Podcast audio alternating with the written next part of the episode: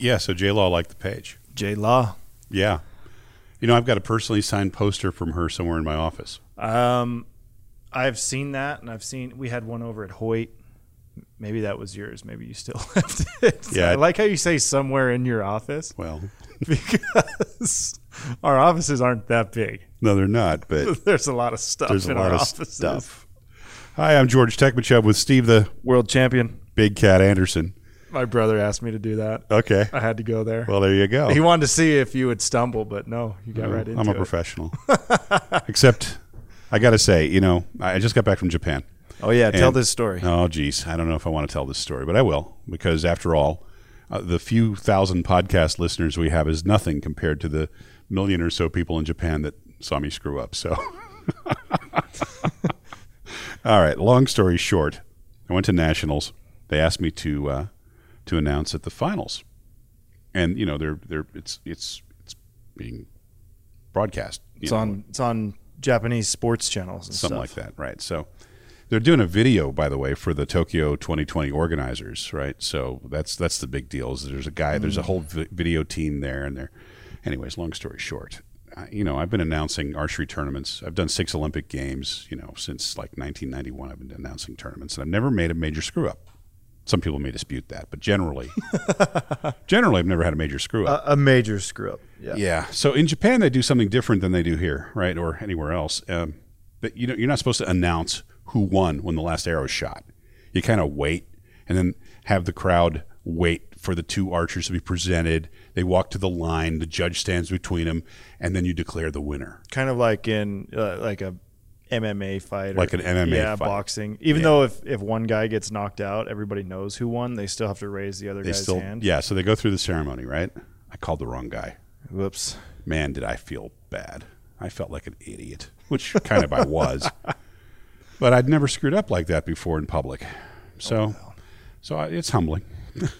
I'm sure you know the million or so people who were watching on TV, and you know the thousands that were there watching live. I'm sure they're still thinking about it right now. I think maybe there were a few hundred people there and nobody cares, except the except the poor sucker who I called the wrong name of. So, Yeah, I'm sure. I'm sure most. uh, You know, it is long since. Uh, and even he was pretty nice mind. about it too. So all worked out. But Yeah. Man, I still felt bad. All right, so you know, there there goes confessions on the Easton podcast. yeah. I don't even know what podcast number this is. Thank goodness for Jay, who's keeping track for us. Um, thank you, uh, listeners, for all of your kind Facebook questions. We have another whole show worth of Facebook questions here, and we could we just do that. But we're going to do something a little. We're going to change things up a little bit for this particular show because. Um, Steve, while you were in Mexico, and we're not going to ignore the fact that you were in Mexico and shooting a tournament with some heavy hitters, uh, we're going to talk about new products a little bit because we just had our new product introduction. Yes. So we're going to do that. We're going to talk. We're going to give you folks a sneak preview of what's coming out in 2017. Yeah. Talk about a little bit of stuff. Not not a whole lot new, No. but um, But some stuff that's important, I think. yeah, So, it's worth worth talking about. so we'll go there. So, how was Mexico? You had a big tournament, or not a big tournament, but one that's No, maybe up and coming. Um, yeah, they're trying to get it off the ground. So, um, it's been it's the third edition, but uh, the first edition was like 25 years ago. So, so I went to the the, the second edition last year and shot it, and um, then yeah, they invited me to come again this, This is an indoor shoot. yeah, it's indoor, which they don't shoot a lot of indoor in Mexico because it's uh, Why would you? It's nice weather yeah, it's, generally. It's yeah, we were there. I mean, it was 80 degrees and no wind. You know, so why are you shooting indoors? Because obviously they're getting ready for yeah. places like Vegas. Yeah, and I, I'm I think it's cool. They need to kick off like an indoor circuit there. You know, some some type of it because one, you don't find indoor ranges, um, so they don't participate a lot in it, and and two, yeah, like you said, the weather is so nice. Most of them practice indoor archery outside, so um, you know, just for the the growth of the sport, and because um, you know, indoor offers something completely different from outdoor. You know, if you look at the the games, the formats, um, and some of the top shooters, you know, you see you see some top shooters in indoor who completely disappear outdoor, and you know maybe maybe Mexico has uh, some potential to produce some some good indoor shooters. Who knows? It's an interesting thought because you know in some countries they have the luxury of having enough really good shooters that they can be specialists in one particular category. Like France, Yeah. France has that going on with indoor and with uh, also with field. Yeah, Italy, they've got some of the same. Yeah. Yeah. So that's pretty cool. You had some other uh, great shooters there besides yourself and Yep. your wife Linda. Yeah, so uh, Mike Schlosser was there, Stephan Hansen was there, um, and then you know some of the the Mexican national team members were there. So it Any was recurve shooters there too. um, yeah, d- just uh, just the Mexican team members. So So guys like Luis and Y- yeah, uh, no, he wasn't there. Uh-huh. Um, you know, you had uh, Renee and uh, Aida were the you know, Okay. you know, and they shot, and uh, Gabby, who uh, that that's that's a connection for Mike Schlosser. Mike Schlosser's girlfriend, Gabby. ah, there's a trend going on. here. Yeah, so I see. All right. Okay. Yeah. I didn't know that. That's really. I mean, man, that's tough. Long It- dis- I can tell you from personal experience, long distance relationships are not easy. yeah, uh, relationships aren't easy, but you know.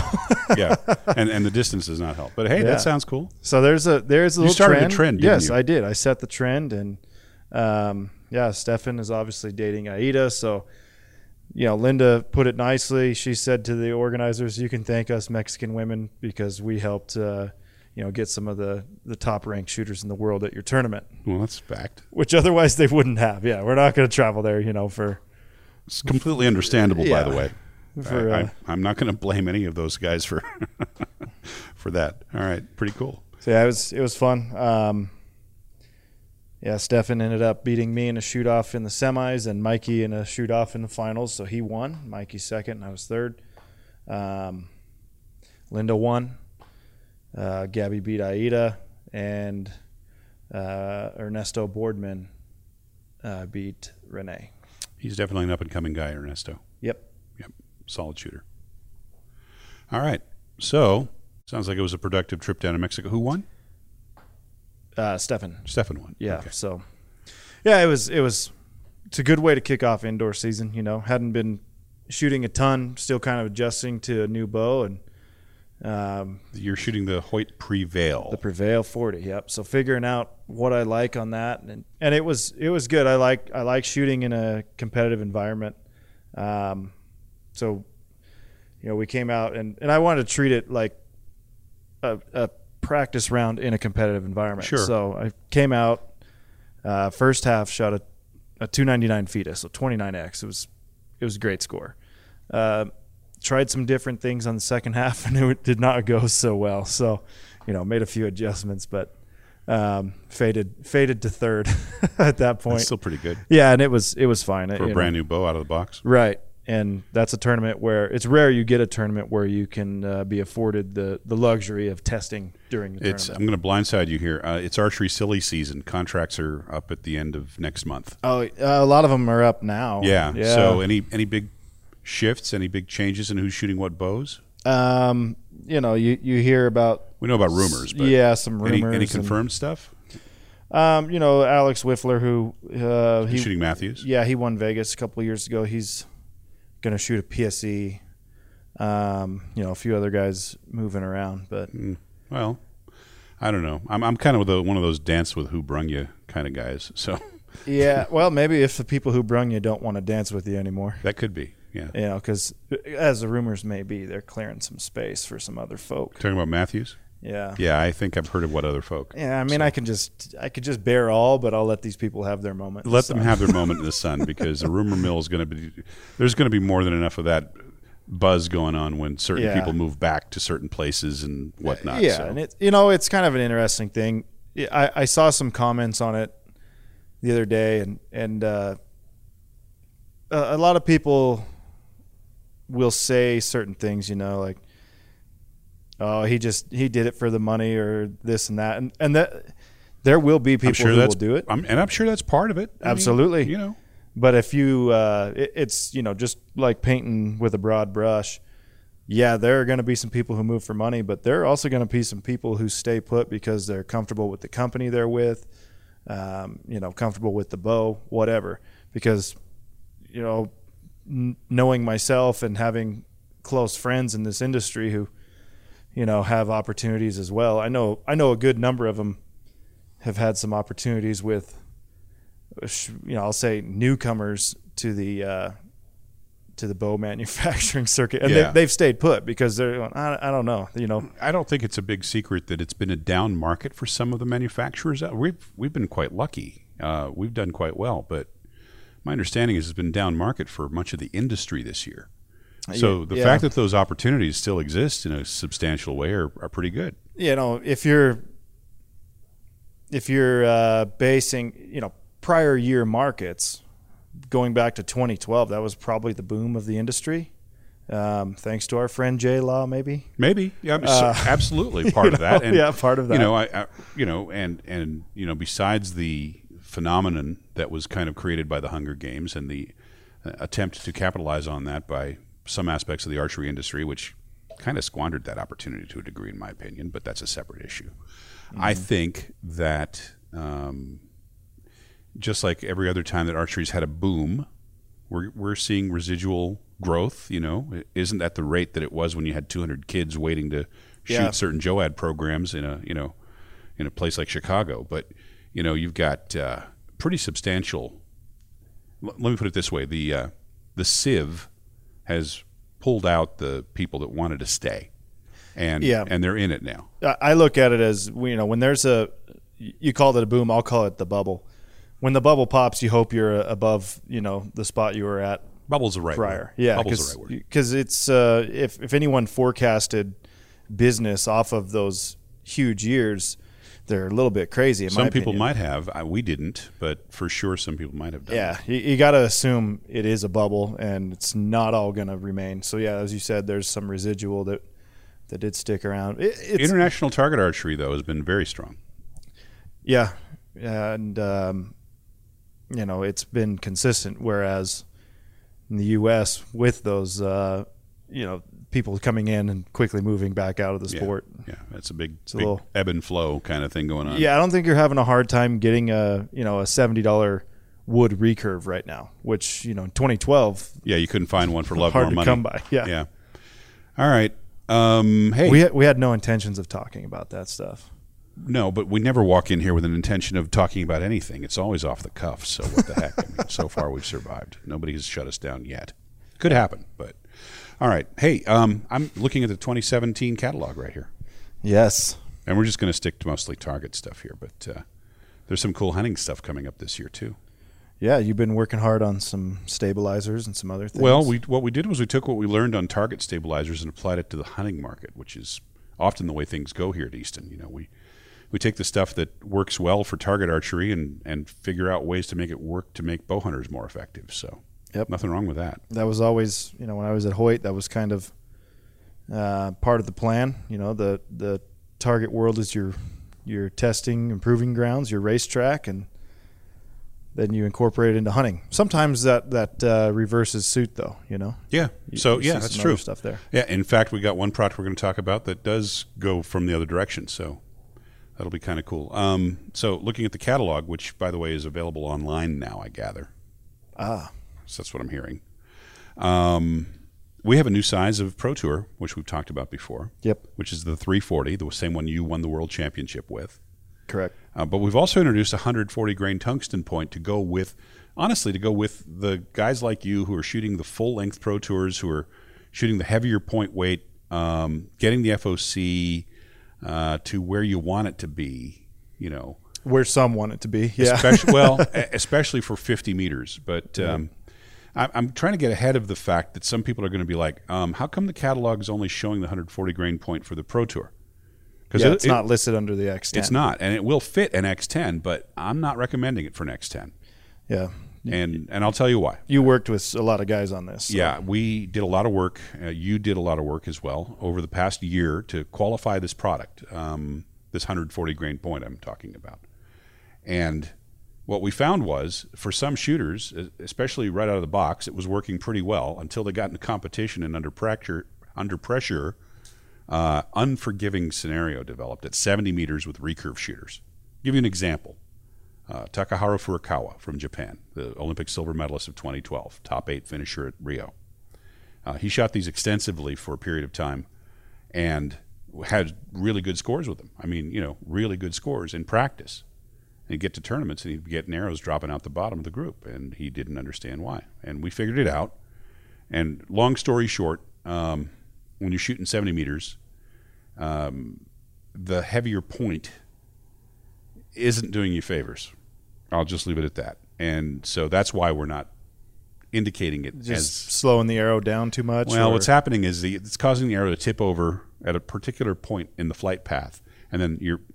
I'll, I'll simplify this. You're getting air pressure on the arrow opposite of what it is doing while it's launched. The arrow is actually generating a little bit of lift, mm-hmm. about 10 inches effective lift over the flight path of the arrow. When it tips over too soon, it actually takes a dive, and if you have a little bit of finger pressure variation, it can. Ah. yeah. So that's why we're not recommending the heavy point. Now, everybody in Rio that won a medal was shooting a tungsten point, an Easton tungsten point, in an X10, and nobody was shooting more than 120 grains. Only a couple of the medalists shot 120. Almost everybody was shooting 100 grains. yeah, most. So, you know that that speaks to the fact that it's a time proven thing that 100 grain broken down tungsten point or you know obviously the stainless steel point at 100 grains to 120 grains is is the way to go. Yeah, And- I've had some shooters ask uh, about doing a an 80 to 100 grain tungsten point. you Sure. know? They thought, well, if 100 works well, why not test 90?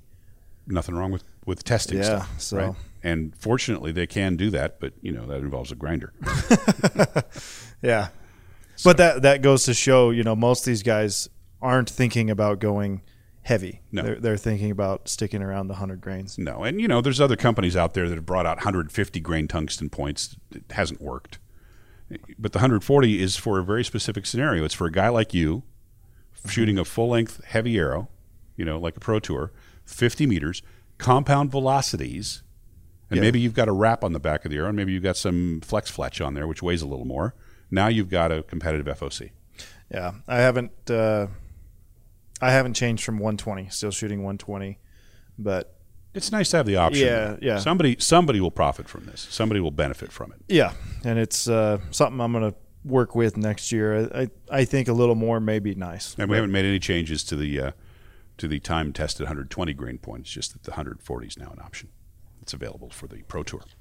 So uh, let's see. No changes to the ACE or the ACG or for the ACC. For the Carbon One, I'm kind of excited. I'm, I'm you know, we've we've been working hard to try to make sure that uh, we fulfill one of our expectations in the company, which is to provide for the legacy of the sport.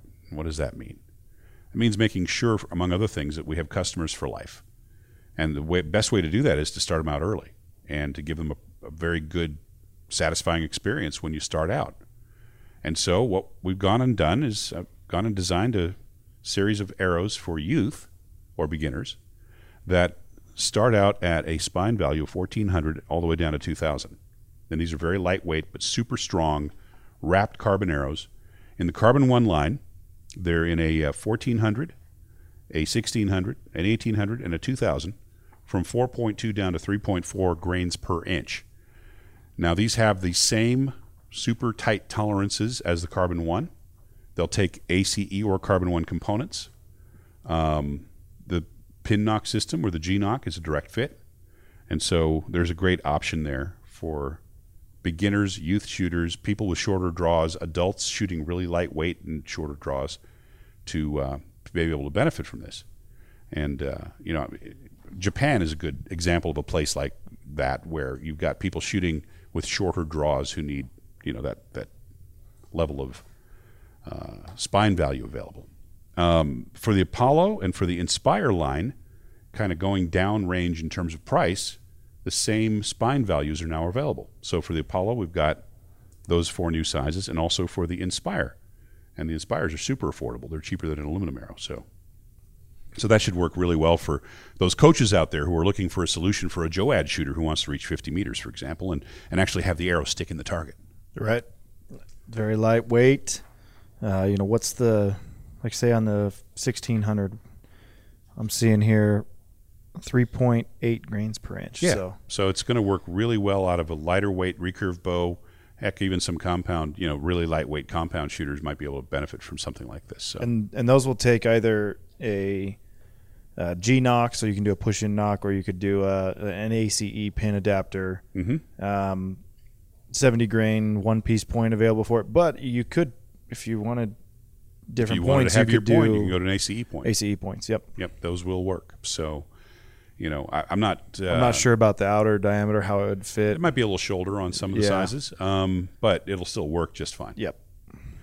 So I'm kind of excited by. We, we alluded to this earlier. We've got a new product that kind of comes from the bow hunting space and comes back into the target archery space, and uh, that is our new FMJ four millimeter match arrow, which is a super precise, full metal jacketed carbon arrow that is basically using the synergy of a carbon core and an aluminum jacket.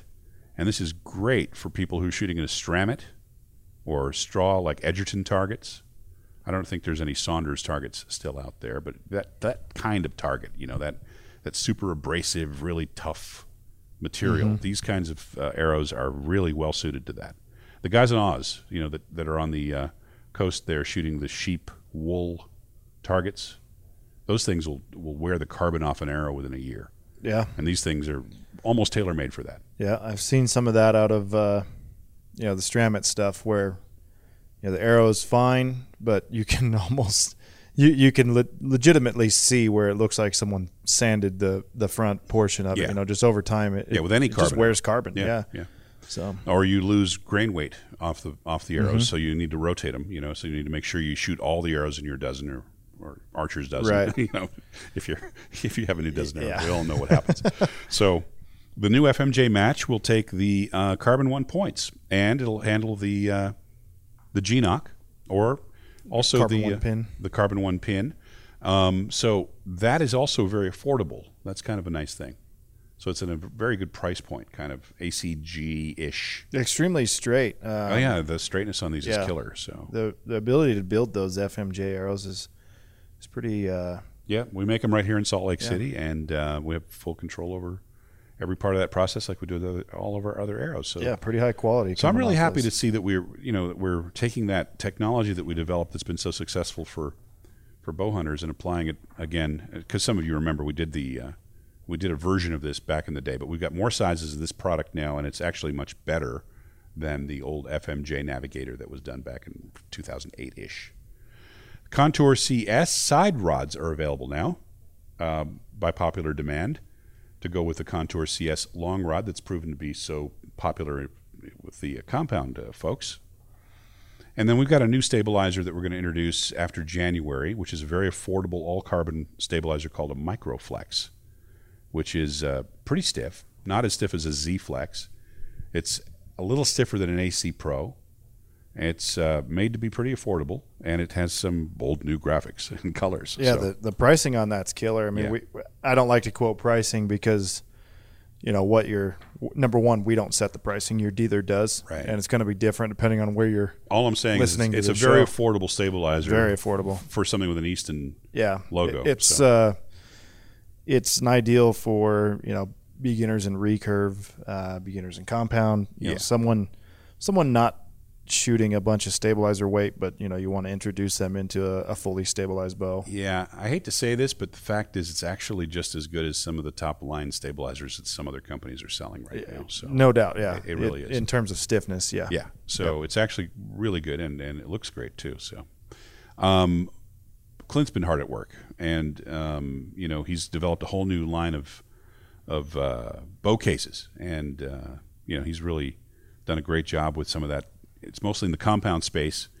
Um, we got some new colors of the of the deluxe field quiver and the hip quiver. Uh, the deluxe model is the cloth based one, as opposed to the the pleather elite field quiver and the elite hip quiver, um, which is a, a really nice teal color and a kind of gaudy green.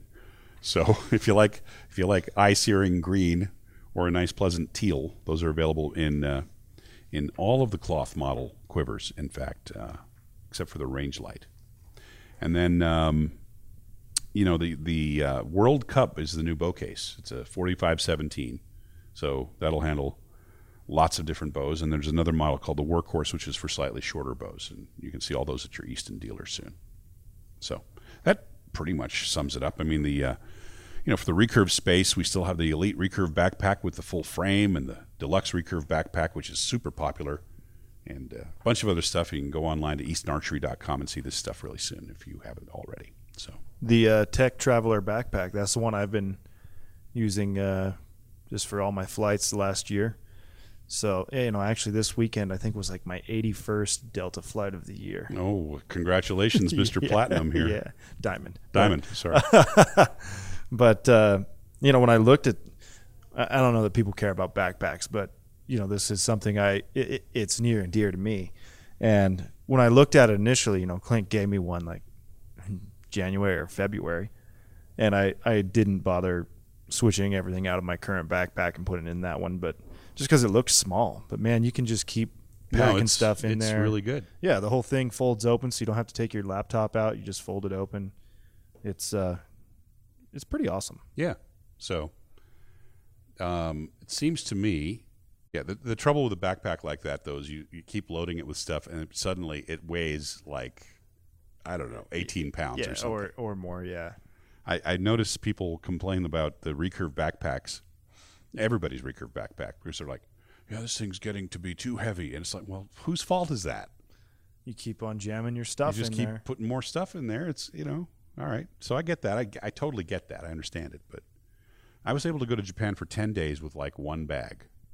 Ooh. And, uh, you know, that, uh, that Maxpedition doppelganger, whatever they call it. The I, I have no idea what you're talking about. Okay, basically it's a backpack.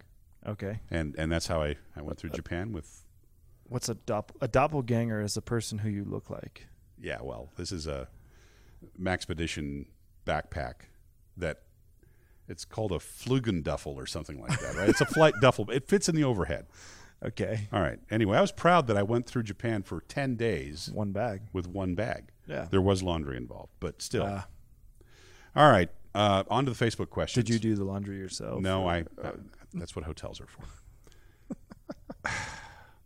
I have these ExOfficio shirts, and the advertising campaign for these ExOfficio shirts is, you know, 53 countries, two weeks, one shirt, or some BS like that. No It's like, thanks. no, thank you. No, especially not in Japan where people are sensitive to people who smell bad. So everywhere. everywhere. People should always be sensitive. To Exactly. Smell bad. I, you know me. I, I'm one of those people that takes three showers a day. I hate.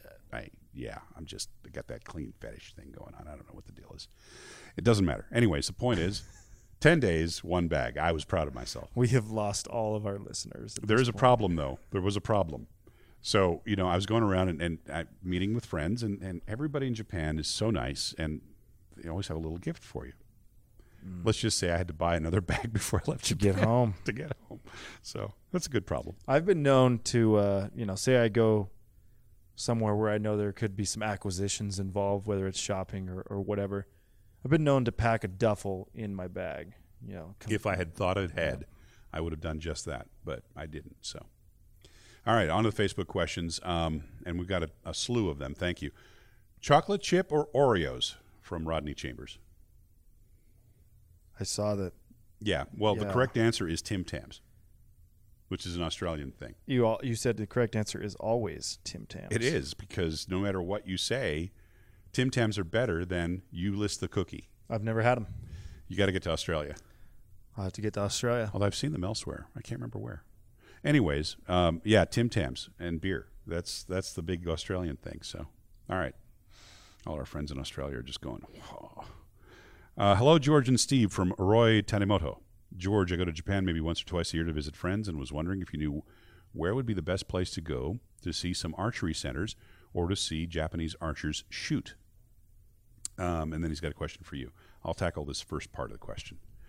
So, uh, Roy, the problem in Japan is that there aren't very many public spaces where top shooters practice. There are two places in Japan that are used by top shooters. One of them is basically the range at Kindai University in uh, Osaka on the uh, almost Nara, and you can go there, and you, you know you can you can go to the appropriate subway station, and you can and I'll answer this on your Facebook uh, question here. I'll tell you where to go, but Kindai University is where a lot of shooters come from, and um, you know guys like Furukawa and uh, Kaori Kawanaka and uh, Ayano uh, Kato from uh, you know who was a top qualifier at nationals, and a long list of shooters that came out of Kindai University, which used to be known as Kinki University, until they changed their name because they realized that calling themselves Kinki University before the Olympic Games is just going to cause all kinds of problems with journalists from overseas. True story. Good idea. Yeah. So it's now Kindai University, which Kindai is actually a contraction for Kinki, Kinki Daigaku, Kindai. So it's actually almost like saying Kinki University University. Kindai University hmm. is, yeah, never mind. Anyways, so Roy, the problem is the other place where they shoot is the National Training Center, uh, which is the Ajinomoto uh, field. Uh, they're building a new one, by the way, and that's in Tokyo uh, on the Saitama line, on the JR uh, Saitama line. And it is, again, that's a closed facility. You can't just walk in there and watch Yuki Hayashi shoot like I was able to, unless you're already arranged for. So it's unfortunate. And the, the other bad thing is that they've closed, or they're about to close, uh, Tsumagoi which is where the Nationals have been shot for many, many years, and also the uh, lots of other events. And so the uh, Tsumagoi Resort is in Kakegawa, and it was owned by Yamaha, and Yamaha is getting ready to close that, unfortunately. This is thousands of acres, Steve, of rolling, you know, woodland and jungle, and, and it's the best equestrian and the best archery uh, facility in Japan. And unfortunately, the Yamaha's just the economics of it are just overwhelming, and they're closing. So that's a shame, but uh, that's the deal there. So actually, no, Roy. There's really not too many places to go see some archery centers or see the Japanese archers shoot, unless you're in Tokyo. If you go to Tokyo, uh, there are 20 something municipal archery ranges, and if you're lucky, you'll be able to see somebody there. The other ones to check in with would be our friends at Shibuya Archery in Tokyo they could give you some advice on that next time you're there. Make sure that you uh, it's in Shinjuku, not not in Shibuya district, and uh, go visit the folks at Shibuya. Uh, the next question from Roy here is for you, Steve. Uh, he's going to Vegas for the first time, and uh, I don't have a lot of experience building indoor arrows. Please explain to me your process for building and tuning indoor arrows. Now, Roy has a 26 and a half inch draw, and he's pulling 58 to 60 pounds. Um, well, there's there's uh, very few people who venture outside of of the norms with indoor arrows. So I would say the norms would be you know a 2315 with 160 180 or 200 grain points. And for you cut to probably 29 to 31 inches in length somewhere in there. Um, or a 2712 uh, probably cut no shorter than 31 um, but you know usually between 31 32 and a half inches uh, 250 or 300 grain point for most people. So um, either one of those is going to be a really good starting point. I, have never really had to work that hard to get either uh, the 2315 or the 2712 to shoot well. Uh, your draw length, the 2712 may be uh, a bit of a challenge, but there's certainly plenty of people who are doing it. And at, at 58 to 60 pounds, you, you'll uh, you'll have a better time than you know, say a lot of uh, top level women shooters who are are shooting, you know, anywhere from 25 to 27 inch draw and and closer to 50 pounds. They usually have a really difficult time getting 27s to shoot. They end up going to the 23s. Um, so either one of those, uh, my suggestion would be um, start long, cut short as necessary, but um, somewhere in those ranges I gave you, you'll find a setup that works. I'm going to go ahead and, and, jump ahead to a question from David Keogh, uh, who's asking, can Steve talk about how he set up his new bow and what arrows he's shooting with it? Did he get new arrows for the bow? Walk us through what goes through his mind when getting a new bow. Now that you're on a roll about indoor. Yeah. So for me, first thing with the new bow, um, far ahead of getting an arrow to fly well, I want to have the bow feel well. You know, feel right for me. So um, I'm gonna you know get the strings that I use and build it up with that, um, and then from there, I'm looking to get the draw length correct and the holding weight correct. Um, you know, on my new Prevail from Hoyt, there's some uh, adjustability with the draw stop peg and the cam, so I've been messing a lot with that. Um, you know, there's an outer and there's an inner position. Um, changes the feel of the wall. Doesn't change holding weight, necessarily, but it does change the feel of the wall. Um, and then I can also change the material of that peg. So I right now it's got the standard hard material. I can go to a, a rubber material to make it, you know, feel a little bit And those softer. are color coded. Uh, they're they're not, but uh, it's pretty obvious what's what. You know, when you feel them. You just dig your nail into it. And you can Yeah, yeah. The one is is definitely made of rubber. The other one's kind of a hard plastic type feel. So. Gotcha. uh, that's what I'm going to do first and foremost. You know, is uh, get that stuff feeling right. Um, make sure peep height is set correctly. A lot of people will fight and fight and fight a bow, only to realize, you know, maybe they need to lower their peep a little bit. And I think uh, something that creates a very loose aim is a peep that's too high. And I see it more and more. You get guys going really high on the peep side. I don't I don't know why, and I don't know if they know why. Um, Causes a loose anchor, huh? yeah, it gets pretty loose. I, I like to look at guys like uh, you know Kevin Wilkey and John Dudley. They kind of they have that high and tight anchor, and really that's uh, always been something that I try to make sure I'm I'm keeping consistent. Uh, uh, that low anchor and the high peep just really really makes it hard for me to aim. So Okay. something I I pay close attention to. So make the bow feel right, and then work on tuning. Right, exactly. From Yeah. there, yeah, you can work on on tuning the bow. You know, a little poundage change here or there. You can have a perfect tune, but if the bow doesn't fit you right, or you don't feel comfortable with it at full draw, then it's just not going to work. yeah, it, far and away, rather have a bow that I can shoot and execute well because you don't really need that great of a tune to get to shoot a great score. Uh, but you do need to have the ability to hold it in the middle and execute it. Absolutely. know? J.W. Pisevsky uh, asks In a previous podcast, you mentioned an etched lens. He'd like to know what lens manufacturer does this for you and if it's offered to the public. Uh, yeah, Feather Vision does it. Ten dollar upcharge. That's Chuck, right? That's Chuck Cooley? Yeah, Chuck. Uh, well, no, not any longer. That Oh. that company, yeah, it's been absorbed by AAE, so Oh, AAE owns I see. Feather Vision now. So, oh, cool. yep. Good for good for both of those guys. Sterling Schroeder is curious about dry firing a bow. As a new archer, I've been told it's bad and your bow could be damaged, but I would like an explanation of what actually happens to the bow and why having an arrow on the string negates this. Well, um, sometimes it's interesting to see new people's perspective on things because you and I, it's second nature. We know this, but Right. so what's going on, Sterling, is your your bow is an energy storage device. Okay, it's it's kind of like um, a spring, but if you just shoot the thing, then the energy's got to go somewhere, and if the energy goes directly back into the bow, it's going to overwhelm components and make things break. That's the bottom line. You just the reason you don't dry fire a bow is because stuff will break. It's just it it puts thousands of pounds of energy back into the bow that it's just not meant to handle in that short time, and uh, the arrow sucks out that energy and carries it to the target. And that's that's the basic difference there. Um, Jed Deering asks, "How do you measure the degree of offset you're putting on your fletchings? Is there a quick formula when using a Bitzenberger jig? For example, I would like to have a one and a half degree offset. Thanks for the podcast." I I don't know. I'll tell you what. Once I set once I set the jig where I want it, so that I have the foot and tail of the vane on the arrow, Mm-hmm. normal to the surface of the arrow.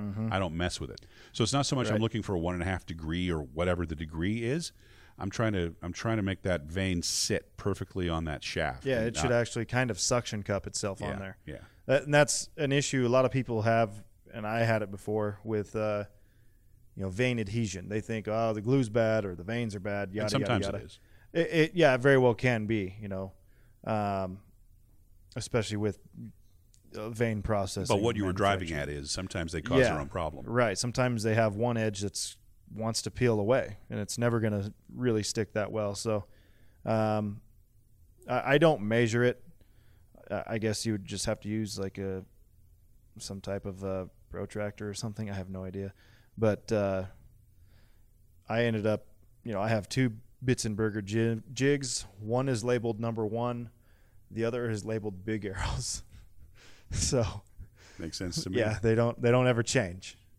So anything large diameter gets put in the big arrows. Anything uh, you know X10 or or uh, you know up to like a 20 diameter would uh, would go in the small one. Rahafazan Juan, our, our regular listener here, uh, between target hunting arrows, how much development and advancement for one side have benefited the other in both ways? Just talked about that. A little We did bit, yeah. with the uh, so ninety percent of the hunting arrows that we developed have benefited from target archery.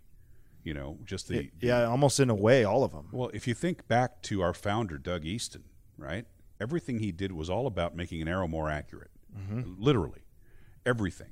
Whether he did four footed arrows out of wood to make them more accurate, to make them more consistent, and then later worked with steel, tried to develop arrows out of different materials, you name it, and finally settled on aluminum and then worked out on his own all the processes needed to make the aluminum arrow. Uh, everything we've done has been to try to make target archery better, and bow hunters benefit from that. So the answer is generally target archery develops stuff for that, that then trickles out to the rest of the market. But in the case of this FMJ technology, that was something developed specifically for bow hunting that lend its way back into target. And even then, you know, you could say, well, the FMJ traces its roots back to the AC arrow, Yeah, which was does. designed for target. So, Yeah. um, yeah, you know, but in this scenario, yeah, it was a, a hunting product. We You know, it occurs to me that's kind of true over at Hoyt to a degree, right? I mean, in the past, when I worked at Hoyt in the past, a lot of stuff that we did for target bows found its way onto hunting bows from the standpoint of, hey, we learned this about what the grip does, and therefore it'll be better for the more critical hunting bows. right. Yeah. So generally, um, hunters have benefited from target development because that's measurable, right? And that's something that is, it's hard to argue with scores. And uh, Yeah. so you know if something's better, that you know it's actually better, and that's I think that's an important you, factor. you know, and you could say um, all carbon hunting arrows. You know, they originally came from target shafts and Yeah. the Beman line and, Yeah. and all that. So So anyway, I uh, hope that answers that for you. Steve, Jim Padilla asks, Steve, when if you get the yips, what's your go-to program to address the issue? Steve, you don't get the yips, do you? uh, I've Everybody probably had it of it. before. Yeah, I don't have it bad, but you know, occasionally I'll have an issue where I, it's like the center of the target is is uh, you know a positive magnet, and I'm trying to stick a positive magnet to it, and I just yeah, you just move all around it. Um, try to soften my bow hand up, take a little bit of the tension out of that, and then and then really just slow down the thought process because it's your mind it's your mind trying to get a shot to fire as soon as you see that you're on or near the middle. So And pulling the pallet of bricks, like you've alluded to in the past. yeah, so I want to just get to get to the middle and try to settle there. Don't feel like I have to fire the shot. Re- literally, just turn into uh, aim and wait. You know, instead of instead of so much uh, trying to execute the shot, which is is really what we should be doing anyways. Is kind of aiming and, and, and just waiting and subconsciously executing. But uh, you, you can you know you can have a great day of shooting where it feels like you know the release is just really working. You're you're holding middle and everything's cutting loose. Uh, come back the next day and you know it, it may not be the same. You, you get to the middle and, and stuff doesn't want to fire, so then you're forcing it and and uh, it, it goes haywire. So, um, you know I, I've experienced that during competition and what I just mentioned. You know, just trying to slow down my mind. That's kind of what I do in competition. Um, on the rare occasion I do practice, if I were to have an issue like that, it, it would probably just be uh, just be best literally to blank, bail, which I, I started doing just a little bit this year, um, just to work on on feeling the the mechanics of the release and just feeling the bow push away from me. Um, you know, if you're really struggling, I would say pin up a target at like five yards and just get comfortable aiming at the center. Slightly related question from Paul Kelly. What scope magnification do most of the pros use when shooting spots indoors and out? I would say most pros are using. Um, it's going to be between four and six power. Most are using And again, remember that the power is just one factor in the actual magnification. The Right. distance from that scope matters too. right. So it's actually the diopter The- that the di- drives the yeah. power. So most uh, outdoors are probably shooting four or five. I, I don't know anyone who shoots a six. Um, and then indoors, most are shooting probably five or six. Um, you know, personally, I do five outdoors, six indoors. And you get a fuzzy image with that. Yep. And you live with that fuzzy image because you don't want to see all the holes in the target necessarily. Yeah, indoors I, with the six power, I do use a clarifier because you're indoors, you're not turning, you're not gonna. You don't have to worry about the light changing on you or the rain Hopefully, buggering up the clarifier. yeah, it can happen. But Yeah. you know, we saw snow indoor in Telford. Remember that I wasn't there. in Telford? Uh-uh. Oh well, yeah. Um, we had a blackout, and then or something like that, and then hail started coming through the roof. So Like through the roof. through the roof. Wow. Yeah, so a little- right. few Well, gaps in their roof there. Got to love that Telford. GBR weather. Yeah. All right. Um, question from Rodney Chambers: What is your peep lens preference for Vegas, and will you use a fiber pin or spot? Um, I don't know the diameter of the peep. I assume it's like a a. Uh, it, it can't be any larger than three sixteenths. Um, and then, like I said, I use a, a six power with a with a dot on it. Caleb Eastman is asking: Is it better to switch to fat arrows during indoor season with a recurve, and how much of a difference do line cutters really make? I'll tackle this one, and I'll get your opinion. Every world record is held with a carbon arrow in a well-tuned situation. Well-tuned is the key here. Um, if you need to switch to an indoor fat shaft to catch lines, you know the the uh, arrogant George would say you should shoot them in the middle.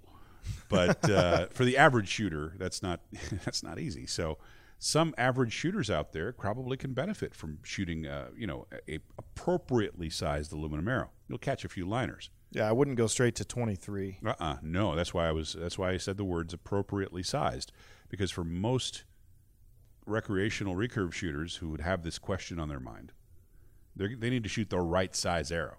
That's going to get them more points than than a fat arrow that's too stiff. But you know what you're seeing more and more of is guys like say Brady. You know, and I'm not suggesting that you need to do what Brady does, but there's something to be said for keeping the consistent setup and not chasing tune and moving from outdoors to indoors with something you're already used to. As long as it's well tuned, you may find your scores are superior with the properly tuned outdoor arrow. So that's my opinion.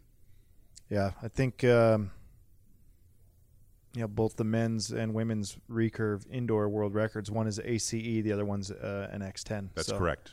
Yeah, I, I think uh, But you know, obviously, we're talking about. I think Michele Frangilli set that men's X10 uh, ACE record, and I mean, you know, who's who is who else is Michele Frangilli, right? There aren't that many folks out there that met that le- level, you know. And then you've got a similar situation with the Korean archer. The name escapes me real briefly here. I'm sorry, but um, you know, the the lady that that set Yeah. the uh, world record indoors. And yeah last year. yeah, and so you know with the X10, and um, you know again, you know we're not Korean archers necessarily. We're we're we're happy if we have a 285 in Vegas. Some of us, right? And so if you're happy with a 285 in Vegas, yeah, hey, maybe an aluminum arrow is the best thing to do, but don't go chasing the 27 Jake Kaminski route. You know, that, that's just nuts. Shoot the right sized arrow. Mm-hmm. No, no criticism intended of Jake. He can make that work. Most people can't. All right. Um, so hopefully that helps you, Caleb, with that one. Um, Matt Witkowski, why should I choose left wing over right hand helical for compound bows, mostly three door and indoor, 3D and indoor tournaments? Right handed shooter. If you are a right handed shooter, you actually, in theory, want left helical, right? Or, Yeah, or left gets you- offset. Yeah, it gives you a little more clearance over the On the cables, cables, yeah. and over your uh, index finger. Yeah, your your knuckle. Yep. So that's the that's the Opposite if you're left handed, I presume.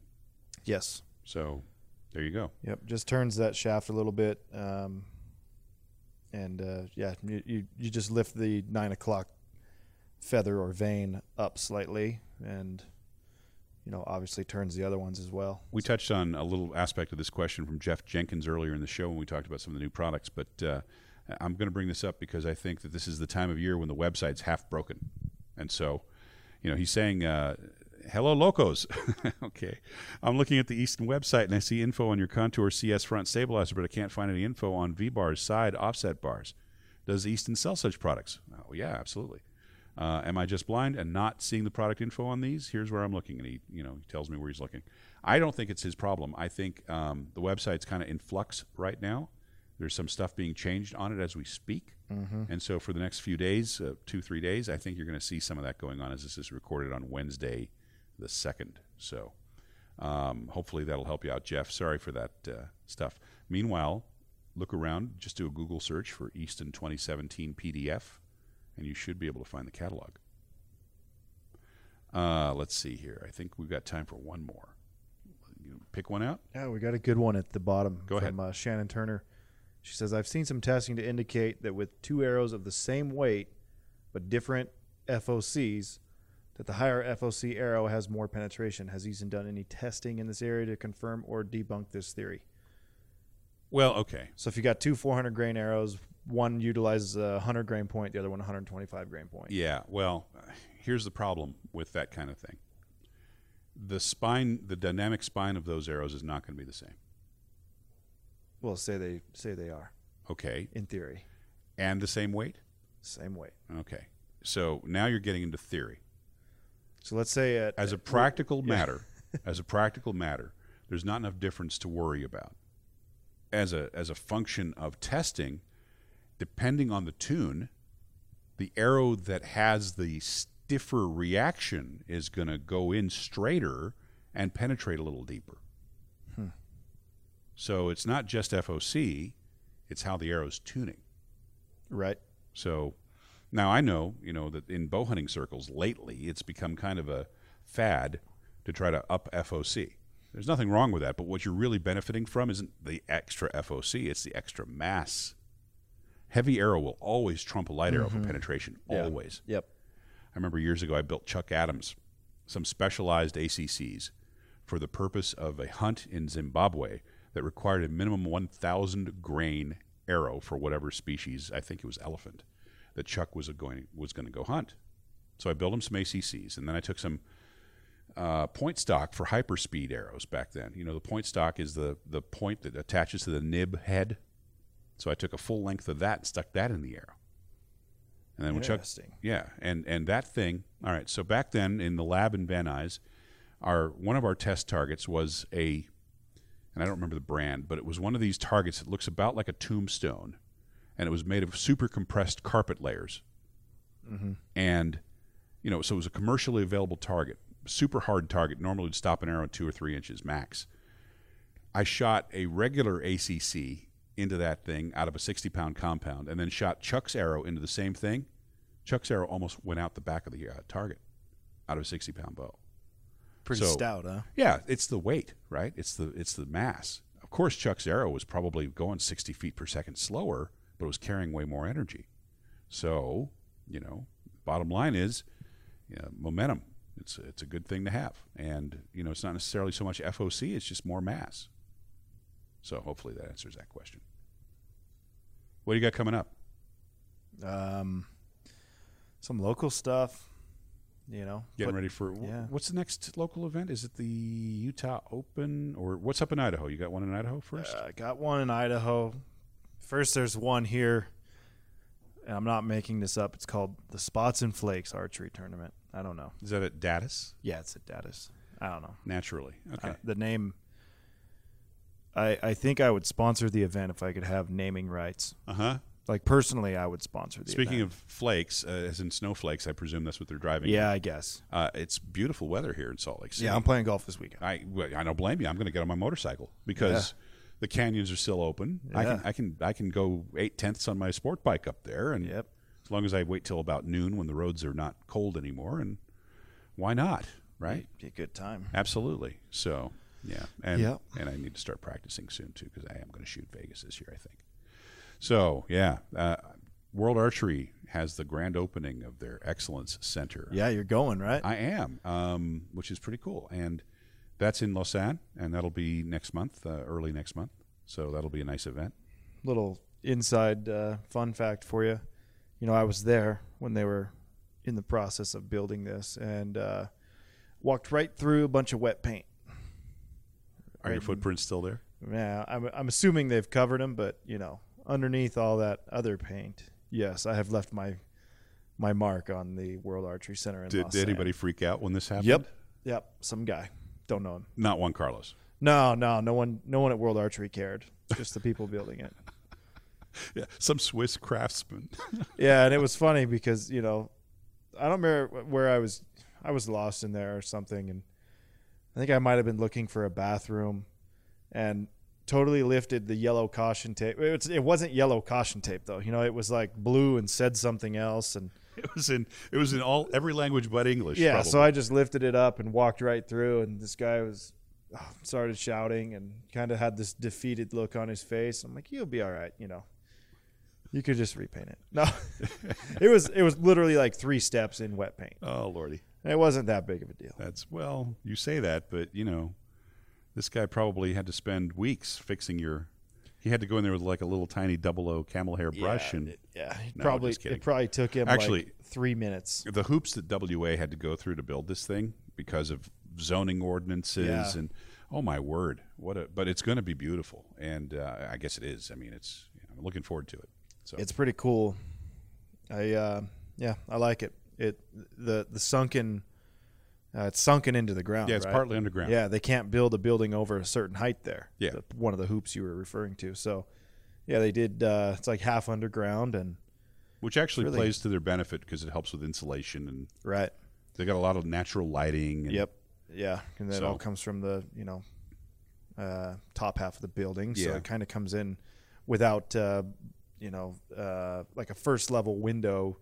You know, say you're at full draw and here comes the light through there. That would kind of be challenging for shooting. They'd have to have extra blinds. So it's Pretty, it's uh, nice. Pretty It's nice. substantial contribution from the Easton Sports Development Foundation going toward the FIDTA, the FITA Development Foundation, which then was able to funnel that to the building of this thing because it's there's all kinds of hoops they got to go through to deal with. Hmm. I think they got a sweet deal from the city on the land or something. yeah, I, I think so too. Yeah. So- Lausanne, beautiful city.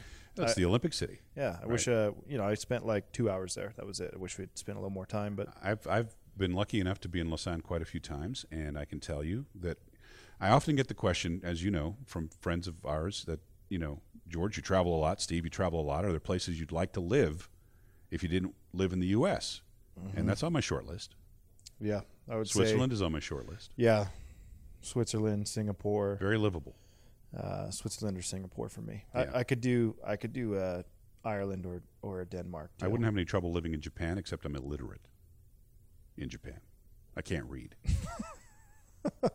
You can speak it, but you can't read it. Well, there you go. That's the problem. Okay. So, and, and it's questionable as to how well I can speak it.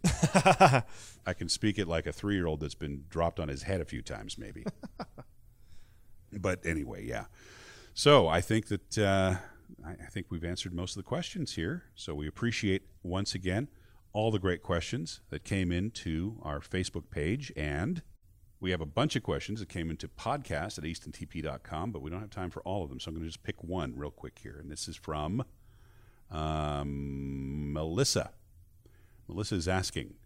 Um, she has two questions. Should recurve bows be completely pulled apart after every use? And is it still recommended to not leave a bow in a car on a hot day? I'll address the first one. And by the way, our next in our next show, we'll cover all the podcast at eastontp.com questions.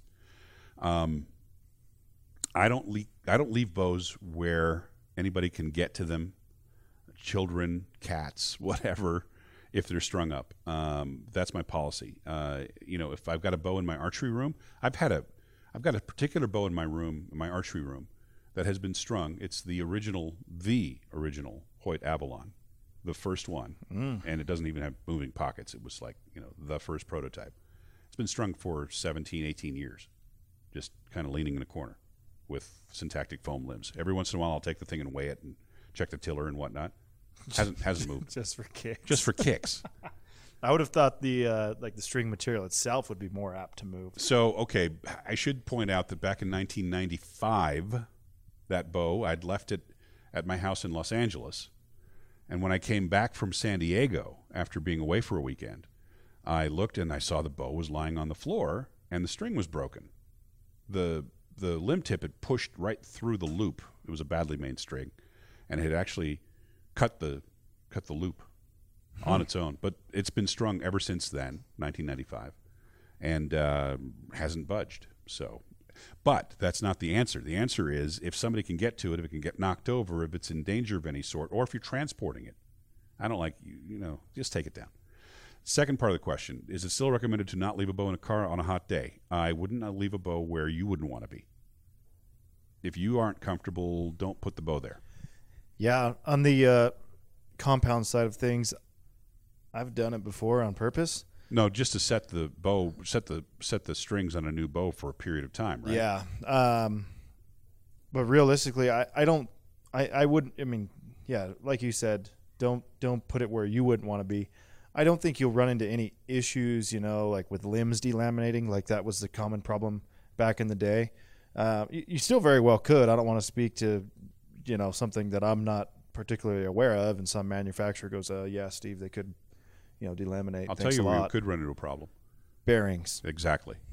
Bearings will leak. Um, They're gre- they got grease in the bearings, and if it gets uh, surfaces in a car can get to 150 degrees Mm-hmm. Fahrenheit very easily. I just noticed that Sarah's from Australia, so you know you can get to 45 degrees, 50 degrees in a car very easily, Sarah. And so, um, Melissa, excuse me. And so, not a good idea to uh, to leave your bow in a car. It uh, you know those bearings are there's only about seven balls in in the ball, ball bearings on your cams so uh, you're already stressing them considerably by point loading them um, and that means you know although there's seven balls really about three of them have actual The uh, load is being yeah. held when the bow's at rest. yeah all the pressure is being held on the bottom three or of the top cam or the top three of the bottom cam Yeah. um, so it's already stressed enough. The bearings are the first thing that will probably wear out on your bow, you know, besides strings. Um, and yeah, leaving them in a car, that grease just heats up, and, and you'll you'll notice even on a sealed bearing, it can come out. All right. So I'm going to uh, say that you know just don't leave your stuff in the car. And there's other good reasons not to leave your stuff in the car if you can avoid it. Um, not the least of which is stuff has a tendency to go away when you leave stuff in cars. But um, That can happen. Yeah, it's a sad thing, but it's true. So I'm recommending don't leave it in a car on a hot day. And and the definition of a hot day is if the sun is shining, even if it is uh, 12 degrees centigrade, it can get pretty hot in a car. Mm-hmm. So now that you're getting into summertime down there in Oz, springtime or you know late springtime, and you know whatever, it's going to get warm. And uh, you know treat your bow like you treat if you had a child. Don't leave your child in a, in a car in a you know hot weather Yeah. or a pet, right? Don't leave your bow there. So Yeah. that's my attitude about it. But Like, you can't, you know, go to the store and replace a child, but you know, okay, I know. I didn't mean to make that analogy, but I'm just saying that No, I was actually getting at a, a, a funny comic book strip I read back in the day, like when I was young. Um, and I, I think maybe even my father made this joke to me about, you know, a kid asks uh, his parents, "Where do babies come from?" And he said, "Well, we got you at Sears. You know, your sister came from, uh, Montgomery Ward. from yeah, from J.C. Penney. Blah blah blah." So, you know, while you can replace parts and pieces, I still wouldn't uh, wouldn't do it because they are not cheap. no. So And, and the bearing issue Now, alone. are we still talking about bows? Yeah. Okay. The bearing issue alone, you know, to uh, to change bearings unless you really know what you're doing, you can't do it. You've got to basically get yourself a new set of cams or something, or send the, Yeah. send the cams into the factory and have the That's what you have old to do. bearings punched Yep. out and have new ones put in. And they Yeah. use precision equipment to put those things in. You can't just do it with a ball peen hammer. Yeah, it's uh, at minimum, uh, you know, a hand bearing press. Which good luck finding one that would, you know, work with your cams. Uh, you know, the ones over at Hoyt are pneumatic, so and they're they're basically uh, have a chuck. You know, you, you chuck the cam in and puts the puts the bearing in. So All right. Next podcast we've, will be. we've gone on and on about bearings. I can't bear to discuss talk anymore. bearings any longer. So thank you for. Uh, we have a ton of questions in at podcast at eastontp.com. So I promise that our next podcast, which will be early next week, we will make a priority to answer all of the questions that have rolled into podcast at eastontp.com. So thanks for for doing that, everyone. Our Facebook is Easton Target Archery or at Easton Target Archery on Facebook. Steve Anderson's Facebook is, Uh, Facebook.com slash Big Cat Archery and your Twitter. at Steve Anderson 88. And I think that just about covers it for this episode. End of show. End of show.